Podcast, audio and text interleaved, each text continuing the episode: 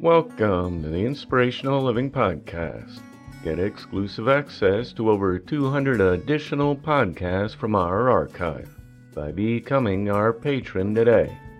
Learn more by visiting livinghour.org slash patron. Thank you. Today's reading was edited and adapted from Four Minute Essays by Frank Crane, published in 1919. Would you like a magic formula to help you through life? Here is one that I like to repeat over and over again. It goes like this Mine own will come to me. This statement is not provable. The deepest truths of life never are. The creeds of the world that have led humanity up out of barbarism into civilization, out of war into law, out of lust into love, are all open to doubt. We do not reach those sublime conclusions that transform our lives by building Babel towers of bricks of logic, for the end of all such work is a confusion of tongues. Instead, we fly to them by the airplanes of faith. We believe them, we do not know them and the best things of existence are believed, not known. We believe them because we are drawn to them, because something in them appeals to something in us.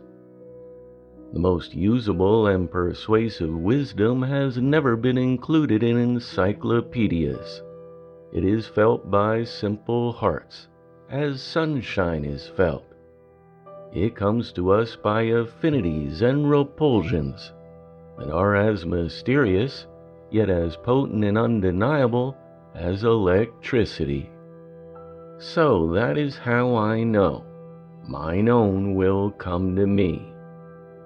Destiny makes no mistakes. It is not blinded by fear or favor. Every person who lives and works aright shall receive their penny and I mine. I shall not want. In my closet will always be clothes enough. In my pantry, food enough. In my bank, money enough. In my acquaintance, friends enough to last me my time as long as I am needed in this world. I shall not worry. Mine own will come to me. I shall not strain nor chafe. I shall not drop into the weakness of petulance. I shall not poison my strength by doubt. Why should I, when mine own will surely come to me? Mine own may not be what I fancy, but what it will be is no business of mine. All the time I spend in speculating on what it may be is wasted and breeds disappointment. Mine is the simpler task, just to do my work, to find the great cosmic laws and heed them, to love and to be happy. For mine own will come to me. It is on its way. It is stepping surely down from the future, and one day will open the door of the present and come in and I shall be satisfied. In the meantime, I have a proposal to make, and that is that the world needs schools to teach people how to live. More than anything else, people need to know that. Yet school systems and colleges are teaching everything but that. Reading, writing, and arithmetic, science, and engineering are all fine and good but the one thing that all people truly need to know is how to live, for that is what's the matter with all who go wrong. Only one kind of education is of first account for a bad child, or even a bad adult for that matter.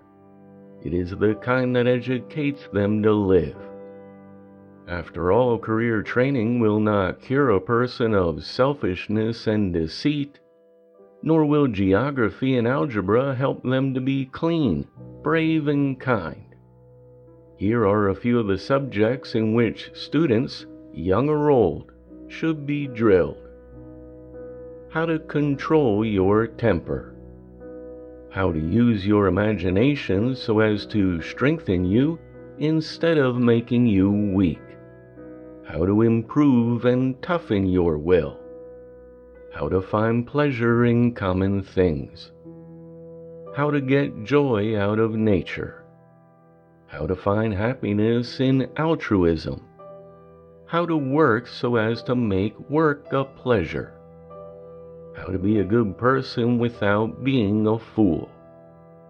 How to make friends and keep them. How to handle enemies and those who wrong or offend you. How to get along with relatives and all with whom you come in contact. How to value your own self esteem more than the praise of others. Think of all the restless, worried, unhappy, complaining people who simply need a few primary lessons in the art of living. They think they want money, or notoriety, or to travel, or get divorced, or to change their circumstances. But these things are not what they need. They need to know how to live. And nobody tells them. Schools don't tell them.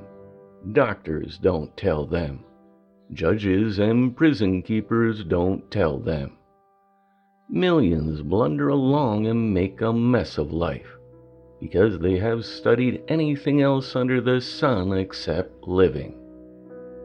Many people have philosophies of life, ideas on the subject of happiness, and dreams of success that are ludicrous and unfounded. I have met millionaires, successful business people, learned professors, gifted artists, and able preachers who have not the slightest notion of how to be happy. And yet I shall not start a school of this kind, for the simple reason that those who most need to learn how to live are the first to resent the suggestion that they need it. Humility is the only door by which wisdom, greatness, and peace can enter and it is usually barred and bolted by pride and egotism. Now, a little final advice for those who have learned how to live and are seeking the path of greatness. The path of greatness, although a secret matter, is yet well known. It has had its masters, examples, and teachers, and whoever wishes to strive toward it may attain it. Herein lie the secrets of being great. The great soul has its resources within itself, while the small soul looks to outside things and other people. The great soul asks, What is true?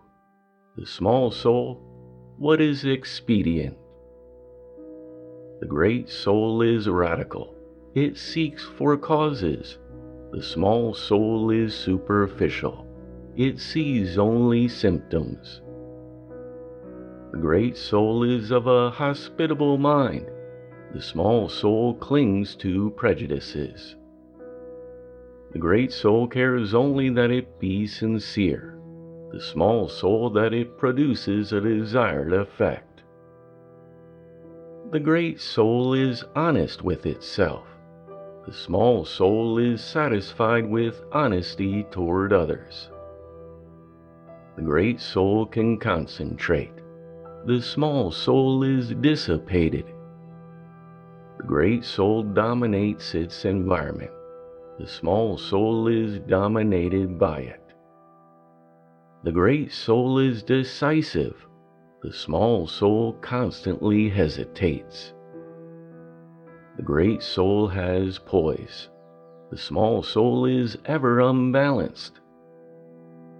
The great soul has principles. The small soul policies. The great soul learns the general laws that run through the universe and trusts them even against appearances, The small soul sees only the present profit and loss, and hence is confused and can neither believe nor understand. The great soul is above worry, the small soul is burdened by it. The great soul has no fear, the small soul is harassed by fears continually. The great soul lives easily, that is, with dignity and calmness of mind. The small soul is readily upset. Great soul speaks concisely. Its yea is yea. The small soul always wrangles. The great soul first makes sure it is right and is then firm. The small soul is first firm and then casts about for reasons for being so. The great soul is sincerely humble, the small soul is vain. The great soul is appreciative of all, the small soul is flattering toward those from whom it seeks some favor, negligent or insolent toward those who cannot contribute to its advancement. The great soul is temperate in all things.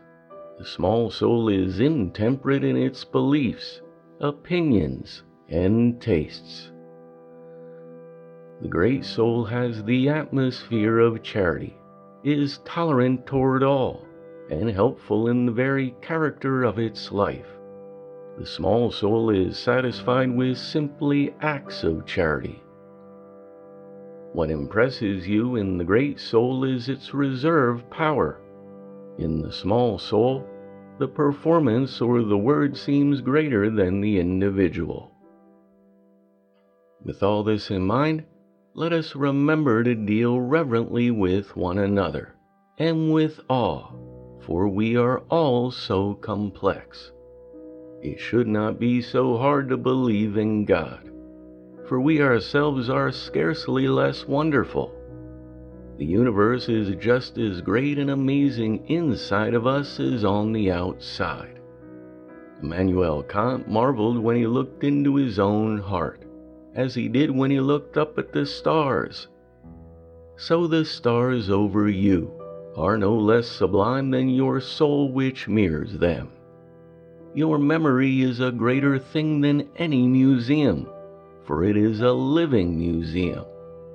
Your will is greater than gravitation, electricity, or gunpowder, for it can use them to its advantage. Your imagination is more wondrous than any gallery on earth, for those painted pictures come and go with swiftness, while your conscience is as mysterious and as majestic as the substance of God itself. Begin today to revere yourself, then you are not far from believing in God.